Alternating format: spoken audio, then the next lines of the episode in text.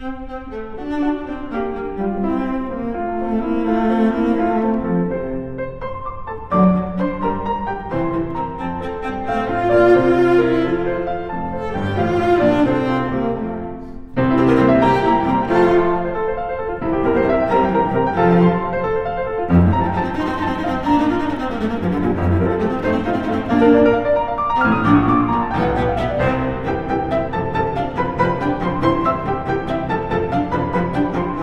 Welcome to the Notion Club podcast.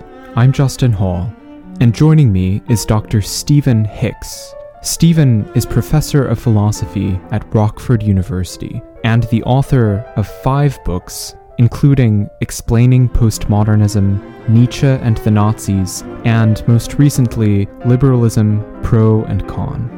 His book, Explaining Postmodernism, is perhaps the most clarifying explanation of postmodernism as a philosophy and cultural phenomenon. In it, Dr. Hicks explains how postmodernism developed from history and how it has crept into every aspect of our society. Today, he and I will discuss the defining characteristics of postmodernism and also why philosophy is not merely some academic discipline Philosophy is for you, with real, practical application for everyday life. This is episode 17 of the Notion Club.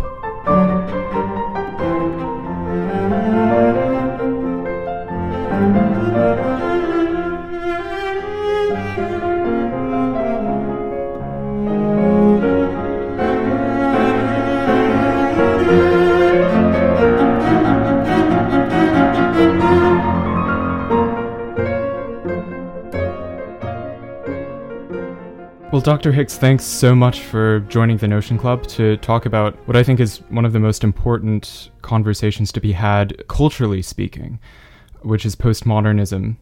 And we'll be talking about your book, Explaining Postmodernism, which was, I believe, originally published in 2004, but is still completely relevant, and maybe even more relevant today than it was when it was published, which I think says a lot about our culture. It's been one of my favorite books to consult just to clarify what's going on around us at the moment. It's been a very helpful resource, and I'm really excited to, to share it with our listeners. Maybe we can just begin with an apology for the study of philosophy itself. Because it's been my experience that, you know, in, in conversations with different people, with friends, um, even highly intelligent people, it seems like the common opinion of philosophy is that it is simply uh, an academic discipline that is too esoteric to have any purchase on everyday practicalities. But like I was saying, you know, postmodern philosophy is so relevant to our culture. It seems to have taken over our everyday realities. You know, at the very least, nobody can can ignore its aesthetic considerations between you know the the art that fills up our museums and the the architecture on our, our uh, on our city blocks. So I guess the first question is why is it necessary or or is it necessary at all for the average person to have some awareness of the philosophies that govern their society as well as their minds? And and feel free in answering this to to sort of give some background of yourself as you first struck upon philosophy as a discipline and and even postmodernism as a subject. All right. Well, that's uh, there's a lot packed into that. So, but the yeah, the first, the core issue is the the perennial question about the relevance uh, or not of of philosophy. Why even bother with it? Particularly since, as you point out, as critics point out, in many cases the questions are abstract, esoteric, and seem uh, seem irrelevant.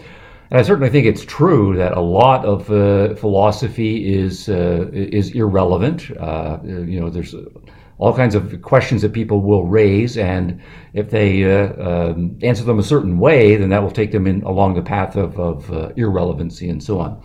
But I think the best way is to not even start with the society level, but to start to think about your own life, right, as a as an individual, particularly as you become older and you develop your mind and you start to realize that you have your whole life ahead of you, and that's a complicated project and there are so many different things that you could do with your life. And how are you going to answer those questions? Of course, one possibility just is to be passive and not think about those things and let other people dictate your answers to you and that there are pre-existing slots in life and you'll just fit into those slots and do what other people have decided for you. But to the extent that you exercise your agency, that you, you, you think for yourself, you're going to decide your own beliefs, you're going to decide your own values, you're going to control your own actions and go off on a course in life, that's necessarily going to take you in a, in a philosophical direction. So, uh, just, you know, uh, what is your career going to be? and that already is going to raise a lot of a lot of questions. You know what what do i want to accomplish with my career? Well i want to make a living but hopefully i want to be satisfied doing so but if, if i say i want to make a living and i'm earning money to do so well what are the things that i want the money for and what are the really valuable things that I'm going to spend my, my money on? Because we know sometimes we spend our money on things and we have buyer's remorse after. That means I didn't really think it through or I didn't know myself. So uh, the longer term the questions like that, even just about the nature of money and how much money and what I want to buy, it's going to think lead you to think about your life. What do you want your life to be? And then if you start to think, you know, in my work life, for most of us, it's going to be the thing that we spend more time doing than anything else, even with our friends and, and family in many cases. And you realize that your life is your time. And how do you want to spend the time of your life on the things that are the most quality things in life? And again, you have to answer that question. Well, what are the really quality things in life? and you're entering into the territory of, of philosophy. Or if you think about another hugely important area to all of us, you know, our relationships with other people, uh, friends. Uh, and when, when we're younger, we go through these very philosophical moments, even though we don't realize that we are we are being philosophers, right? We we start to realize that we like some people and we don't like other people, and sometimes people betray us and lie to us and uh, sometimes we, of course, disappoint other people when we're young. We make mistakes. And then we realize that that had a certain effect and we critically self examine ourselves. And sometimes we decide, okay, I'm going to change for the better. Or with respect to other people, I'm not going to make that mistake again. I'm not going to hang out with that kind of person. And all of those are questions about character and questions about value. And we're asking, in effect, if I really want to have genuine friendships in my life I need to be a certain kind of person. Other people, I need to uh, associate with certain other kinds of people. And I have to be able to recognize the real deal as opposed to the frauds and the people who are going to kind of poop out after a few months and so on. And that's then going to set me up for, you know, choosing, uh, you know, perhaps a, a lifetime partner, someone I want to get married to. And there we're asking very big questions. You know, I'm going to spend my whole life with this person sharing everything intimate about me and hopefully everything intimate with that person. And you can't go into that and uh, uh well unless you're just throwing darts at a dartboard, right? unless you become philosophical. Mm-hmm. And then you have children, and then uh, most uh, parents of newborns are extraordinarily philosophical because they have this this this child and they start thinking this child could become anything. And what do I want for this child? And they start to think about the child's whole life and they then become teachers and characters, and then they have to model themselves. And then, of course, you know, we go to funerals, and those are also, you know, sad, hopefully sometimes celebratory moments if the person's had a good life. But what do we find ourselves thinking about?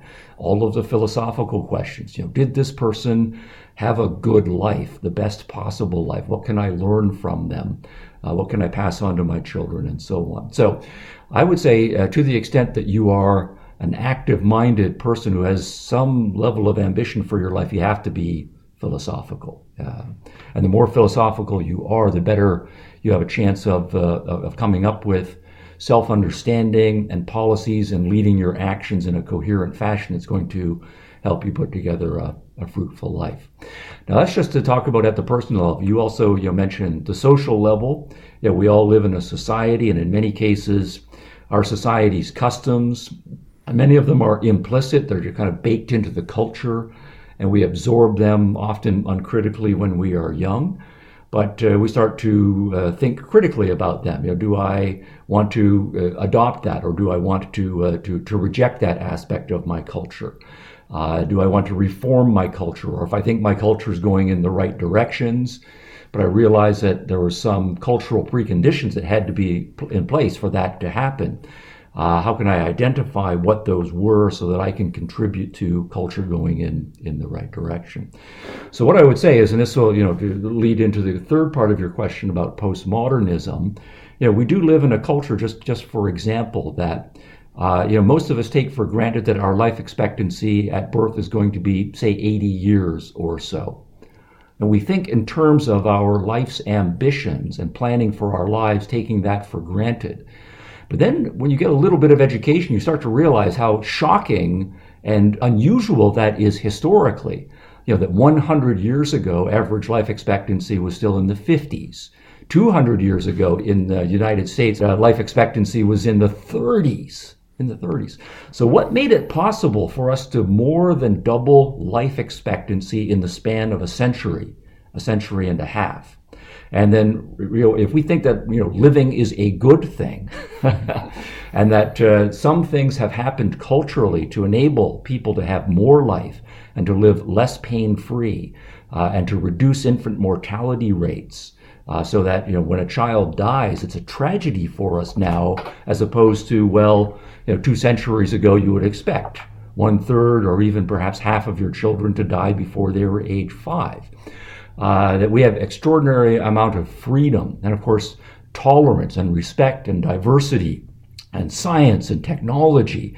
And most of those things didn't exist three or four centuries ago. Where did they come from? And if we think that those have some value, uh, the case for philosophy is going to be that there are philosophical underpinnings to all of those you know, principles of tolerance and individual rights and thinking rationally and critically and methodologically about the way the world works and believing that human beings have agency and that they can control themselves and their environment to make the world a better place. All of those are philosophical assumptions that lots and lots of smart people came to believe a few centuries ago, then became part of the culture, and we are in that culture now. Uh, and so on. And then, of course, we get to postmodernism, which in the last generation or two has been hypercritical and skeptical about most of those claims and is mounting a counterattack. And if you're bewildered about where that is coming from, again, the answer is going to be that there was a lot of philosophy that was done that uh, set the stage for that counterattack on kind of civilization that we think most of us anyway is, uh, despite its flaws, a pretty magnificent thing.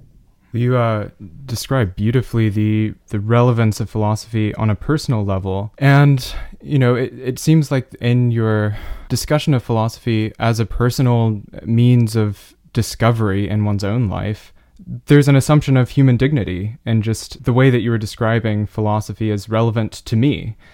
And uh, hopefully, at the end, we can, when we're talking about what our response should be to postmodernism right now, we can return to this idea of the dignity of the individual.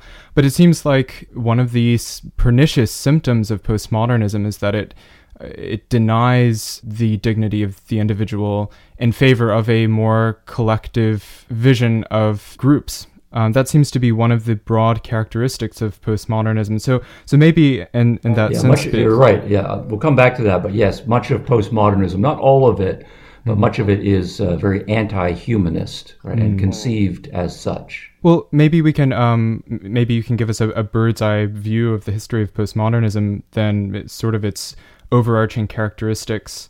What are the important characteristics that define postmodernism, and how do they develop?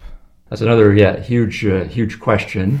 And yeah, thanks for the uh, the plug of my book. Yeah, so in, in the book, it takes a couple of hundred pages to lay out the various strands, right, that come together. Mm-hmm. But I think the, the short version is to say that uh, postmodernism is aptly named, right? It's post modernism. And so what it's doing is it's saying that modernism, whatever, and we'll come back, you know, what do you take modernism to be?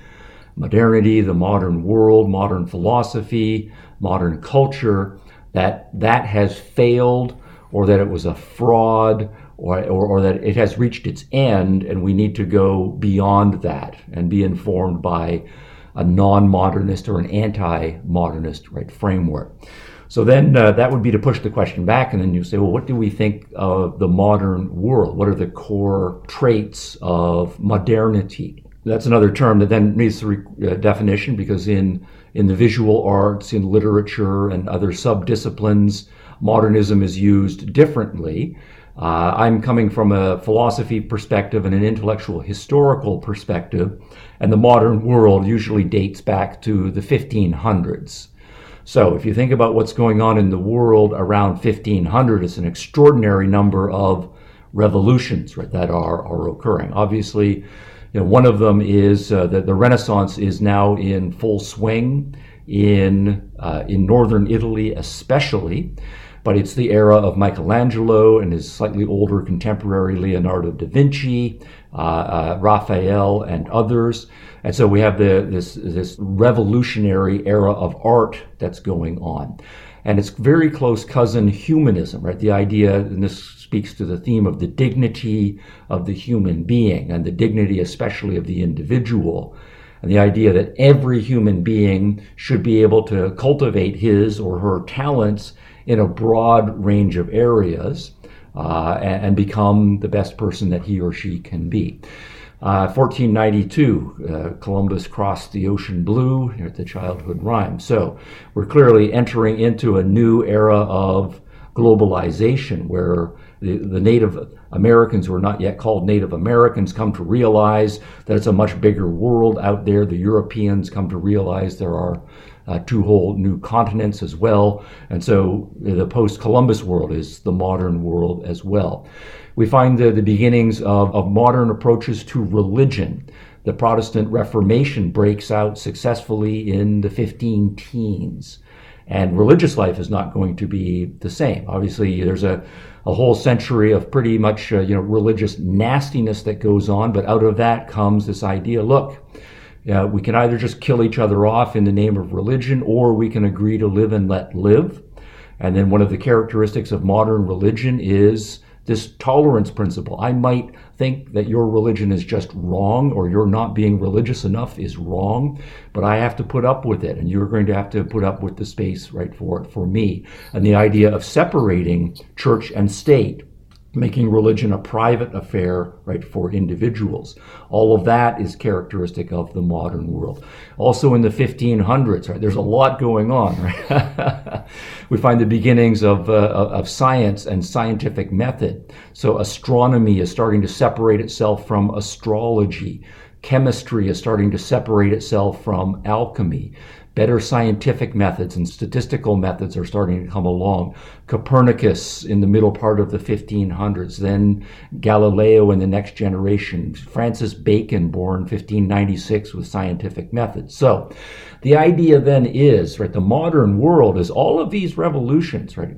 Globalization, art, science, uh, a little bit later, technology, toleration, uh, limitations on what the government should be doing with respect to people's private lives. And then uh, there's a, there's going to be a glorious revolution in, in in Britain in the 1600s, a lessening of the power of the monarchy significantly, the rise of kind of democratic parliamentarianism and a resurgence of republicanism, and so on. So that's you know all of the stuff that we will study when we take, say, courses in Western civilization. And of course, then Western civilization starts to export itself to other parts of the world. But another part of modernity has been Western civilization also being open to other cultures and being willing to say, wow, maybe uh, uh, you know there, there are things that we can learn from the Middle Easterners and, and from the Native Americans, right, and from the Chinese. And uh, you know, Western civilization really becomes the biggest kind of import-export culture uh, ever, right, historically speaking. And so we're into a new world. Now, the idea of postmodernism is to say that yes, all of that was going on in modernity, individualism, reason, science, this idea that we can progress and that we should be tolerant and so on, but we don't believe that anymore. And by the time you get to the middle part of the 20th century, and particularly into the last third of the 20th century, there has been a shift among leading intellectuals, particularly in the humanities and particularly in philosophy, that says we don't believe in reason, individualism, scientific method, this notion of progress, and this notion of you know, respect for universal rights and tolerance and so on. That's all a fraud or it is flawed philosophically. We need to reject the whole thing and go in another direction. So uh, maybe I'll just ask you about, uh, you know, in, in attempting to define postmodernism, you know, something that seems to me like a cliche that I've heard a lot is that, you know, postmodernism cannot be defined. But this seems to me to accept. Let me uh, just pause you right on that. So, sure. of course, any skeptical position, right, cognitively or epistemologically, uh, is going to be fraught with paradoxes. Right? Mm-hmm. So, you know, if you're going to even say something like postmodernism can't be defined, right, for that to carry any cognitive content, it means we know what postmodernism means, and we know enough about it to be able to say that certain things aren't possible for it. Mm-hmm. We also know what definitions are, and we know what it means to negate. And so we've got this idea of what definition is about, this idea of what postmodernism is about, and we're saying that the two can't. So we're already making a lot of positive cognitive claims mm-hmm. that presuppose that the terms we are using have meaning. Right? So how you can say that without just blabbermouthing is already a, a problematic statement. But yes, you're right. The, that's a standard rhetorical gambit for postmoderns to say uh, you can't pigeonhole us, you can't define us, right, and so on. I was I was just going to say it seems that you know that statement to accept some of the assumptions of postmodernism itself, like the meaninglessness of language, or another thumbnail sketch definition of postmodernism as uh, skepticism toward meta narratives, which I think came from Lyotard. Yes. Um, and I, would like to get into some of the contradictions of postmodern thought, but maybe you can comment on, on the. It seems to me that skepticism itself uh, assumes some kind of rationality. Like when I think of skepticism, I immediately think of, you might say, the hyperbolic skepticism of Descartes, which was, uh, you know, possibly the definition of rationalism. But the idea of skepticism toward a coherent view of the world, while at the same time, one of the most interesting interesting and fascinating things uh, in your in your book about postmodernism, explaining postmodernism, is you point out that it, nearly all postmodern philosophers are leftists, which seems itself to defy the broad claims of postmodernism that, for example, you know, every interpretation of reality is equally valid, or indeed that no meta narrative is acceptable without skepticism if that were true, you know, I would think you would be able to find postmodernists along the entire political spectrum because the claim seems to indicate that, you know, a, a right wing vision of the world is just as valid or invalid as a left wing vision. But you you go through pretty systematically all the postmodern philosophers are actually not only left leaning but very hard leftists.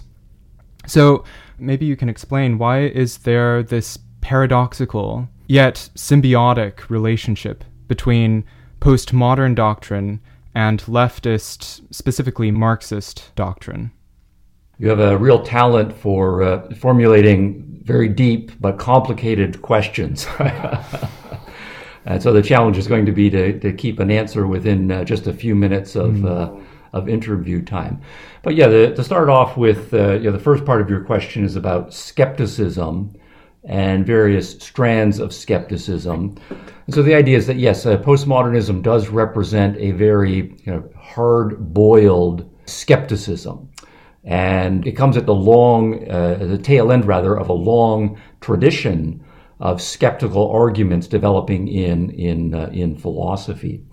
Uh, and of course, uh, you know, one of the things you can do is go right back to the beginnings of modernity and Descartes is uh, is often I, I, disagree with this characterization is, but Descartes is often characterized as the father of, of modern philosophy. You know, he was born, I believe, 1596 and started publishing his major works in the late 30s and 1640s and, and on into the 50s and so on. So the timing certainly is correct. But there is a, a, kind of skepticism that was characteristic of the early modern world. And so what they were doing was reacting against the traditional notions of knowledge, right? That you, you get knowledge by listening to authoritative sources and largely uncritically accepting the traditional sources. So uh, there is a, a, say a text, and in that text, it's a holy scripture that was directly revealed by God to certain prophets. And you don't question God, you don't question the prophets, you don't question uh, scripture.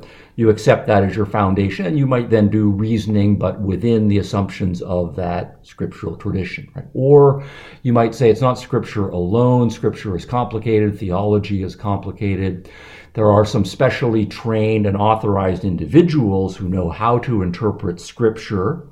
And if you are not one of those people, uh, and that's going to be 99.9% of the population who has the special training, then what you should do is accept on faith or accept uncritically the interpretation of Scripture uh, as delivered by these authorized individuals. So, what the kind of skepticism that the early moderns are engaging in is to say that we should be skeptical about both of those kinds of claims, right? Claims that are based on mystical or revelatory insights, or that are claims that are based on here is an institution with a supposedly infallible head who speaks directly to God sometimes, uh, and uh, we just have to accept on faith all of these claims. So the, the skepticism initially is to say that we should be skeptical about those kinds of claims and if we don't understand those claims, if there's not good evidence that or logic that can be presented to me, I should set those aside, and we should try to uh, to rebuild knowledge on a basis of uh, of facts that any individual with normal cognitive faculties can ascertain, and people can train themselves to use logic and then perhaps more sophisticatedly scientific method, and that's how we genuinely are going to, to acquire knowledge. So that's a kind of skepticism directed against earlier kinds of knowledge claims, but it's not a, a skepticism thoroughgoingly because the, the argument then is there still is truth and knowledge, it's just that the traditional methods don't deliver it. And if you actually want to get truth and knowledge, you have to go through these other steps. And sometimes it's very difficult steps that you have to go through in order to get real, real knowledge. So, uh, you know, Descartes, for example, is using his uh, his method of doubt as a as a hyperbolic method, and it's pretty corrosive. And you know, many modern philosophers don't think you can get out of Cartesian skepticism, but you know Descartes himself didn't want to be a skeptic. He was just using it as a device to try to put knowledge, uh, as he thought, on a better better foundation. So the point of uh, modernity would be to say that we should be skeptical initially about certain kinds of claims until they have uh, proven themselves or good evidence has been presented to my, my mind. But they do leave open the possibility that knowledge is possible. It's just that it's not easy. It's not delivered to you in a pre-package. You have to work for it and you have to guard against certain kinds of mistakes and so forth. Now, what then happens is that uh, knowledge then goes off in a different direction and uh, uh, a knowledge pursuit rather goes off in a different direction. We start to develop more sophisticated understandings of individual responsibility before you can make knowledge claims. And uh, we start to develop much more sophisticated tools, statistics, mathematics, experimental methods. Uh, and then some of them are social methods, you know, peer review and formal criticism and so on. And to say that particularly on new and untested things, this is the process that you have to go through before you can make a knowledge claim. And it's going to be hard. And sometimes uh, you're going to have to admit that you've made mistakes and change your mind. And so it's going to also be a character driven process. And you shouldn't accept things too easily. You really should put things to, to the test because the, the stakes are high.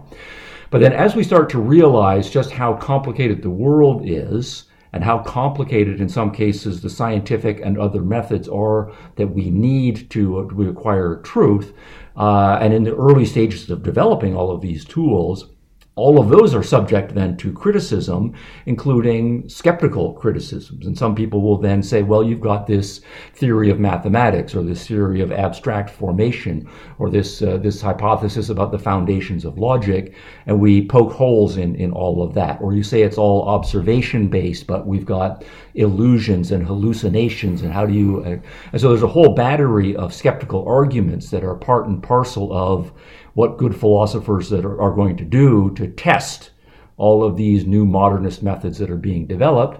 And then there's going to be schools of philosophers who come to be convinced by the skeptical arguments. So, long story short, modernity in the philosophical tradition is really coming into its own in the 1600s, 1700s, 1800s, on into the 1900s. But there's a counter reaction. Those who come to believe that all of the skeptical arguments that can be developed right, about uh, individual open mindedness, uh, about perception, about concept formation, about logic, mathematics, experimental method, and so on. The skeptical arguments win, then in a, in a more sophisticated skeptical position. And this is where the first generation philosophers were, by my reading, in the 1950s. So if you uh, think of, you know, put some names to it, you know, people like Richard Rorty and Michel Foucault, Jacques Derrida, Lyotard, whom you mentioned, all of them are then young men in their late 20s and early 30s. All of them are uh, PhDs in philosophy, and all of them are deeply engaged with epistemological issues and cognitive issues, and all of them are uh, in a context where philosophy has reached a very skeptical place. Right? There's been the collapse of, of, uh, of logical positivism, right, broadly speaking. Uh, in the Anglo Anglo speaking world, there are various forms of neo pragmatism coming along, which have very skeptical bases. Uh, in the continental traditions as well, existentialism is in the ascendancy, and it is uh, very skeptical at its bases and well. So they are kind of swimming in this great lake of skepticism, and they come then to believe that that is correct. We have to be skeptical about everything, and then a phrase like being skeptical about meta narratives, that is to say, any story that claims to be comprehensive and coherent about a big chunk of reality or even all of reality. We just don't buy it anymore. So then the question is, what does philosophy look like? And what does everything look like if we don't really believe that humans are cognitively competent to figure out the way the world works. And then we start to say, well, maybe it's not about knowledge. Maybe it's not about truth. Maybe it's just about power. Maybe it's just about, I've got my desires and desire satisfaction. And if we don't believe that individuals can think for themselves and change their minds and be critical and argue civilly, well, then maybe it's just that, you know, individuals are conditioned into having certain values, but different groups have different values. And so all we can do is have this kind of nasty collision socially of, of values. So you enter into very different philosophical territory. Hmm. So, would you say uh, the corrosion of that kind of skepticism to the point where there is no other purpose for philosophy except for, as you mentioned, power, that then a narrative like Marxism, which is all about power, is the perfect thing to fall back on? Yeah, Marxism is going to be one route, and that's one that uh, the, the, the, last part of your earlier question uh, raised the political issues, and I, I, set that aside for now. Mm-hmm.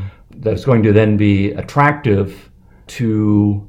So, so, if you combine then the skepticism, the corrosive skepticism about meta narratives, but you combine that with a certain value, or uh, morally or politically, that is more left leaning and Marxist, that's going to take you in a certain direction. And of course, Marxism is already a certain kind of power politics. It's, you know that we can't uh, come to socialism through democratic and republican methods by argument. Rather, there's you know, fundamental class conflict, and everybody's just conditioned into their class's values.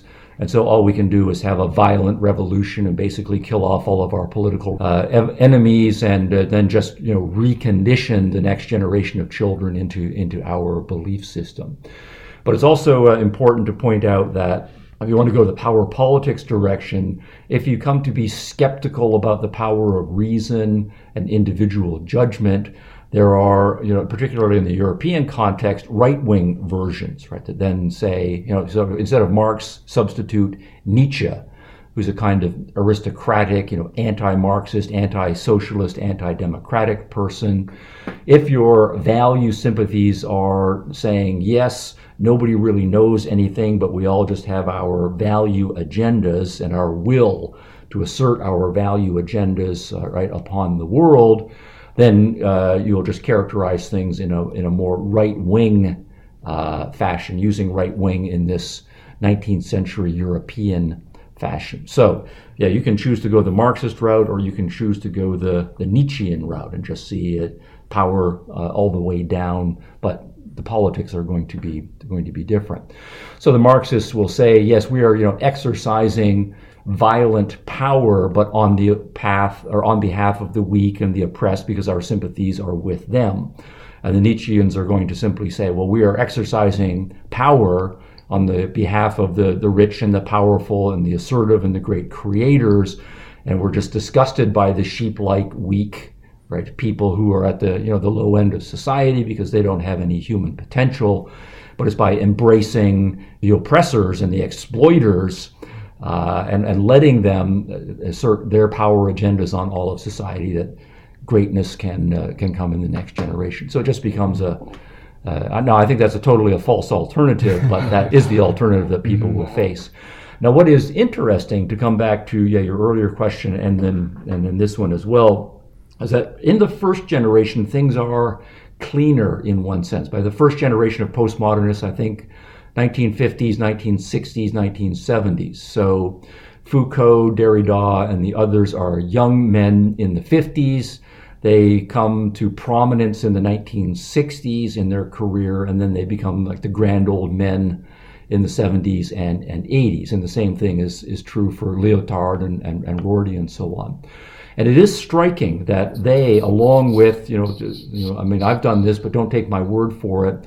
You know, you read the top 20 or 50 leading postmodern thinkers, and not all of them are philosophers. Many of them are philosophically informed historians or, or, or, legal theorists or literary critics and so on, deconstruction and critical legal theory and so on. Uh, uh, but all of them are on the left and quite far on the left politically. So there is a question then why, and this is the you know the, the question that you, you put earlier, why is it well, if you're just skeptical about values, nobody knows the truth, uh, anything goes, it's all just subjective values, then why aren't people all over the political map and all over the religious map and all over right, whatever. Instead, we do find a fairly narrow uh, uh, range of political opinion. They are all far left, non religious, adversarial toward. Uh, and they all agree on those, those, particular things that they are opposed to. Even, of course, they have some differences amongst each other. Now, things things do start to get messier as you get into the 90s and then on into the 21st century, because then postmodernism is entering into its second generation or even its third generation, depending on, on how you count these things.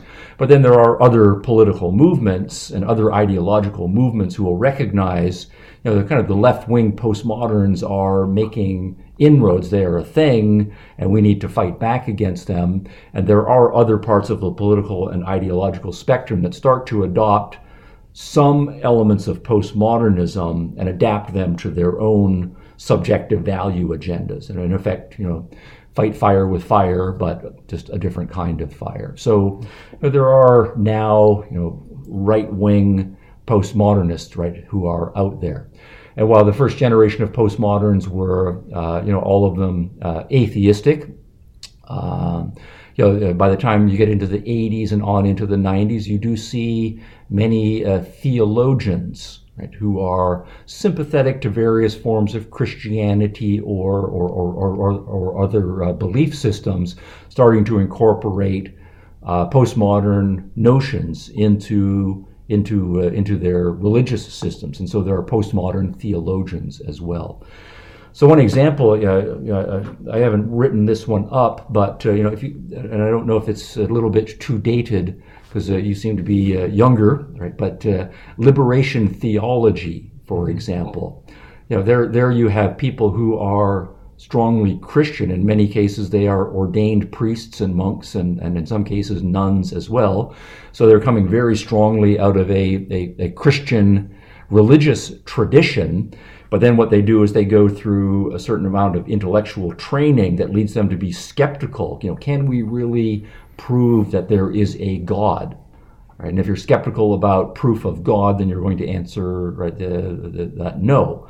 And then you say, well, maybe then the important thing is not to try to prove the existence of God or even believe that there is a real being out there that has certain features that created the universe and, and who's listening to our prayers and so forth. Right? The important thing about theology just is that there's a value framework and that uh, the way we, we find meaning in our lives is by committing to a non-rational value framework. It doesn't matter if it is true or not.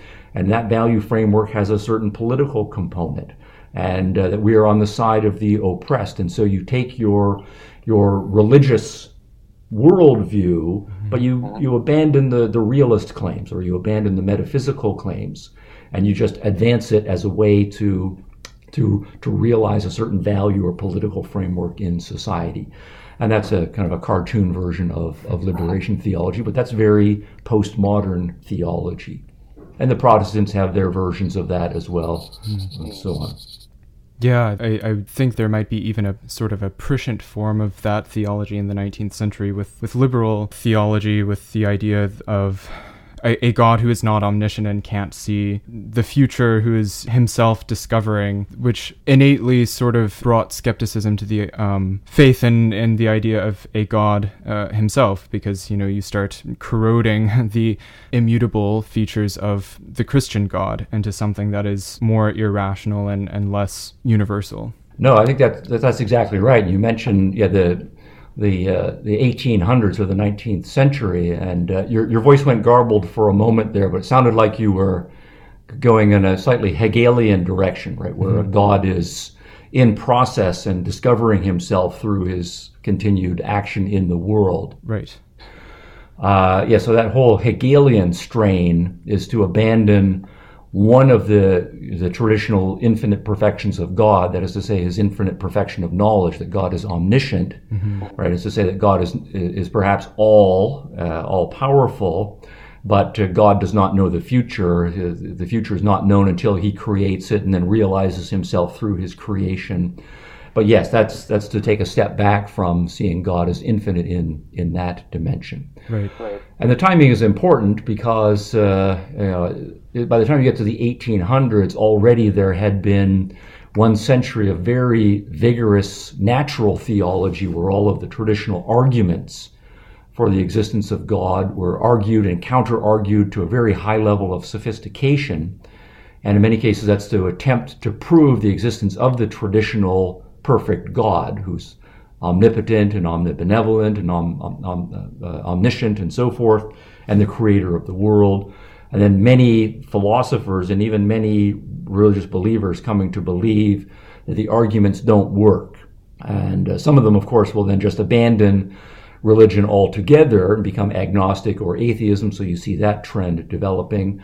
But many of the, uh, the, the, those who want to retain a belief in a God will simply modify the conception of God. Well, maybe he's not omniscient, right? Or maybe he's not uh, omnipotent, or maybe he's not omni, uh, or, or, so forth. And so you do get a weakening of God, and then the end trend of that is going to be uh, possibly postmodern theology or or atheism. Mm-hmm. Or uh, perhaps a, a, weakening of our epistemological power, like with Kierkegaard's leap of faith. Yes, um, right which uh, you outlined very clearly. I, I, was actually with the liberal theology going to go to Hegel because you you outline a very clear through line from Kant to postmodernism in your book mm. and uh, showing how the, the legacy of Kantian philosophy and, and the reactionary philosophies led inevitably, it seems, to the postmodernism of the 20th century. And I, I wish we had time to delve into the to the contradictions of, of that. Uh, I, I had an, another question there, but but maybe we can just end with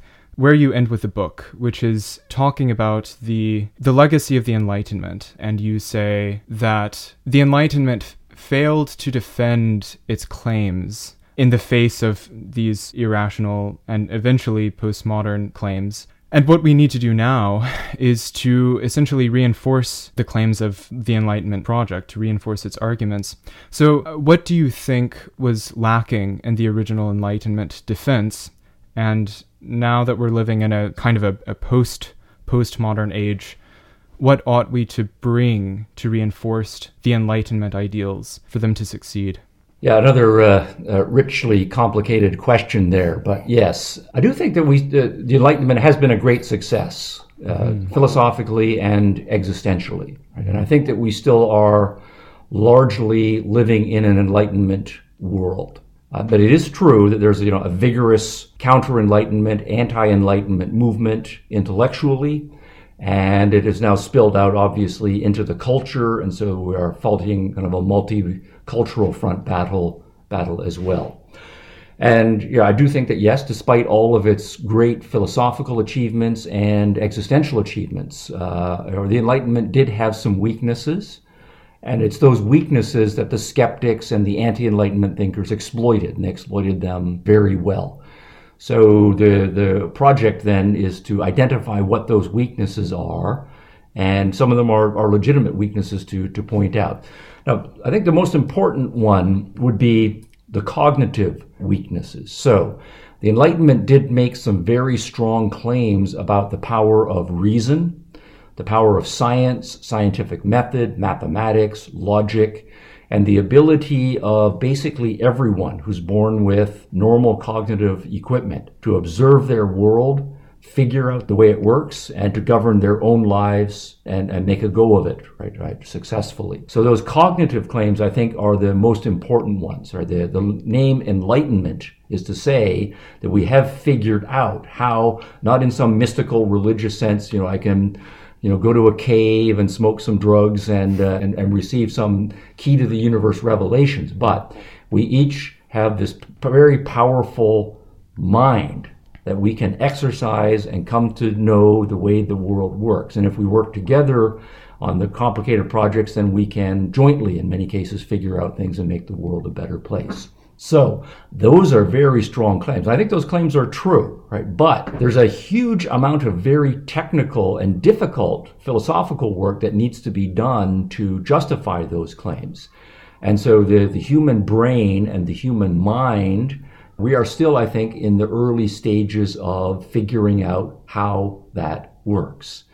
So, for example, psychology as a science is still in its infancy. I mean, some people are still having arguments about whether psychology really is a science or whether it's just you know, taking its baby steps toward becoming a mature science, right, and so forth. But you realize you know, it's now only about a century or so since the first schools of psychology that were claiming to be scientific, right?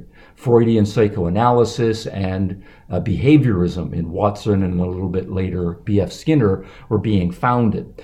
So there's just a huge amount that we need to learn about the mind, and it should be a normal part of the process that the science of how the brain and the mind works is going to go through the normal process. There's lots and lots of hypotheses, and they will be shot down, and then better hypotheses will become coming along. And so we should expect that it's a big project and we are still in the early stages of it. So the postmoderns, though, want to say we're just not going to be able to figure it out. It's pointless, or I don't want to make the efforts to point it out, and so on. So one of the things really is a kind of a gut check do you, in effect, just want to give up on this complicated project and, and pursue your value agenda? Or do you want to say, this is a difficult project and we're not necessarily going to figure it all out in this generation, but we're going in the right direction? Mm-hmm. So, that then is to say, we need to have, if we're going to justify the Enlightenment project, a good theory of observation and perception. If we're going to say that's the foundational intercourse between the human being and the world. And so we need to uh, have a better theories of perception and to be able to handle all of the skeptical arguments there. We have abstract formulations. You're a human being. I'm a human being. Right. So, but what is it to say? What you know? What is this humanness that's you? Because when I look at you, you're different in all of your particular features uh, from, from from the way that I am. So, what's the legitimacy of these abstract concepts? Uh, and where do we justify their connection to actual reality? And then we go on to formulate propositions, and, we, and that requires grammar. And then we then we're formulating uh, you know paragraphs and, and we want them to be integrated logically. Well, where does logic come from? And we want to do mathematics and statistical analyses. Well, where does mathematics come from? And statistics, right? And so forth. And all of these things are very complicated, and it's expected that there are going to be skeptical uh, attacks that are going to work on the early theories as we're starting to develop all of these. So, part of it then is a commitment to saying, look, we are on to something, uh, but the territory is very difficult, and we need to stay the course uh, and, and, go forth. So, that's one thing. I think another thing, though, is, uh, and since time is short, uh, I think I would choose kind of the individualism and capitalism theme that I think a, a big part of it is that the modern world is very complicated. And the Enlightenment project that created this complex and marvelously complex world, it gives so many people opportunities and so on. But it does put a lot of demands on the individual. Right? You have to think for yourself. And we're not going to tell you what to do and look after. You have to make your own way in the world and decide what you think on politics and religion and the meaning of life. And you have to make it, make it happen. And I do think that there are a lot of people for whom that feels like a burden rather than a liberation.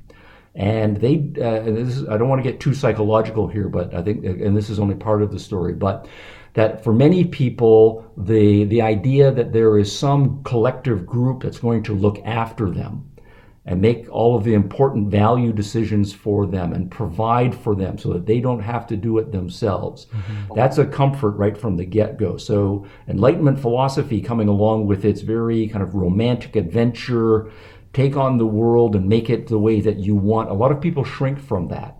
And so, what we then, I think, need is, and this goes back to education and parenting, better preparation for young people so that they do have the, the intellectual power and the emotional resilience, right, and the physical uh, vigor to be able to take on this challenging life project that the Enlightenment is, is giving to them.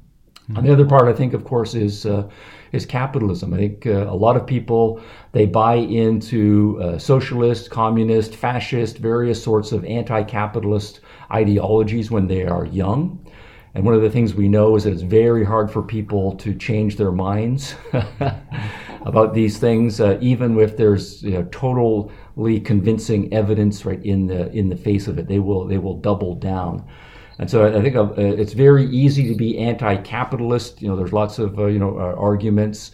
Uh, and if, if when you're young, you haven't said, I'm going to look at the best arguments and the best evidence historically, and I'm going to study lots of economics and political governance and so on before I make up my mind for sure on these things. And that's not going to be, say, until I'm 30 years old that many people are saying, no, I'm going to make a commitment because this ideology seems sensible to me and they become uh, anti-capitalist. And at that point, they will go through all sorts of rhetorical doubling downs in order to avoid having to say that they are wrong about anything.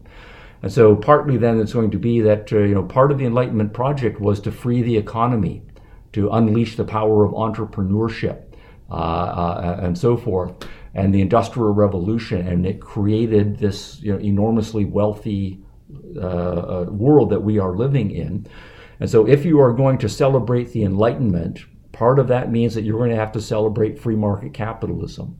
And if you're already committed to an anti capitalist ideology, you're going to recognize there's no way I want to give the damn capitalist credit for anything, and that means that I have to go after the Enlightenment, which is its parent. Hmm.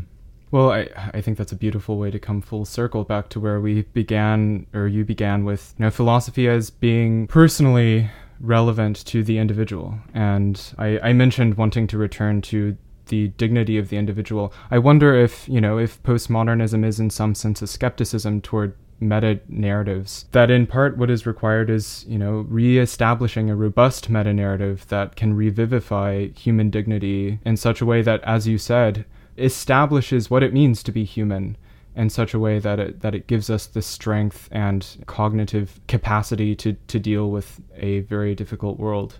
Well, that's beautifully put, and uh, yeah. So, yeah, you and I, we've we've emphasized the kind of the politics and the epistemological or cognitive right issues here. But yes, that is another whole area that we could have another conversation on. You know, the, the human dignity Uh, you know, what is it to be a human being? And another part of the modernist versus postmodernist debate is exactly over what it is to be a human being. Uh, and so the, the, the, modernists do believe right, that human beings are primarily individuals. Right? I have my own body, my own mind, and I have agency. I have control over my own mind. I can think for myself and formulate my own values and direct my the own course in, in, in my life. And on the basis of that, the dignity of the individual and therefore the rights that should be respected uh, politically of the individual become extraordinarily paramount. And it is important that postmoderns come out of a tradition of not at all believing in that understanding of what it is to be a human being. They don't believe in individuals, they don't believe in human agency, and they therefore don't believe in, in human dignity. So, another big part of the story is uh, then to say that the theories of human nature are. Uh, not all of them, but many of them coming out of a kind of an environmental determinist position. You know, the human being is just born a lump of plasticine, right, or a lump of you know plastic or clay, and is totally manipulated and shaped by social forces beyond its control. And to the extent that you believe that, well, then you're not going to believe that in human individual cognition, human agency, or individual rights. Instead, you are a pawn pushed around by forces beyond your control, or you're a plasticine shape. Now, the Marxists are in this tradition explicitly with, with the, their environmental determinism. I mentioned earlier the behaviorists. Uh, again, environmental determinism, all the way down.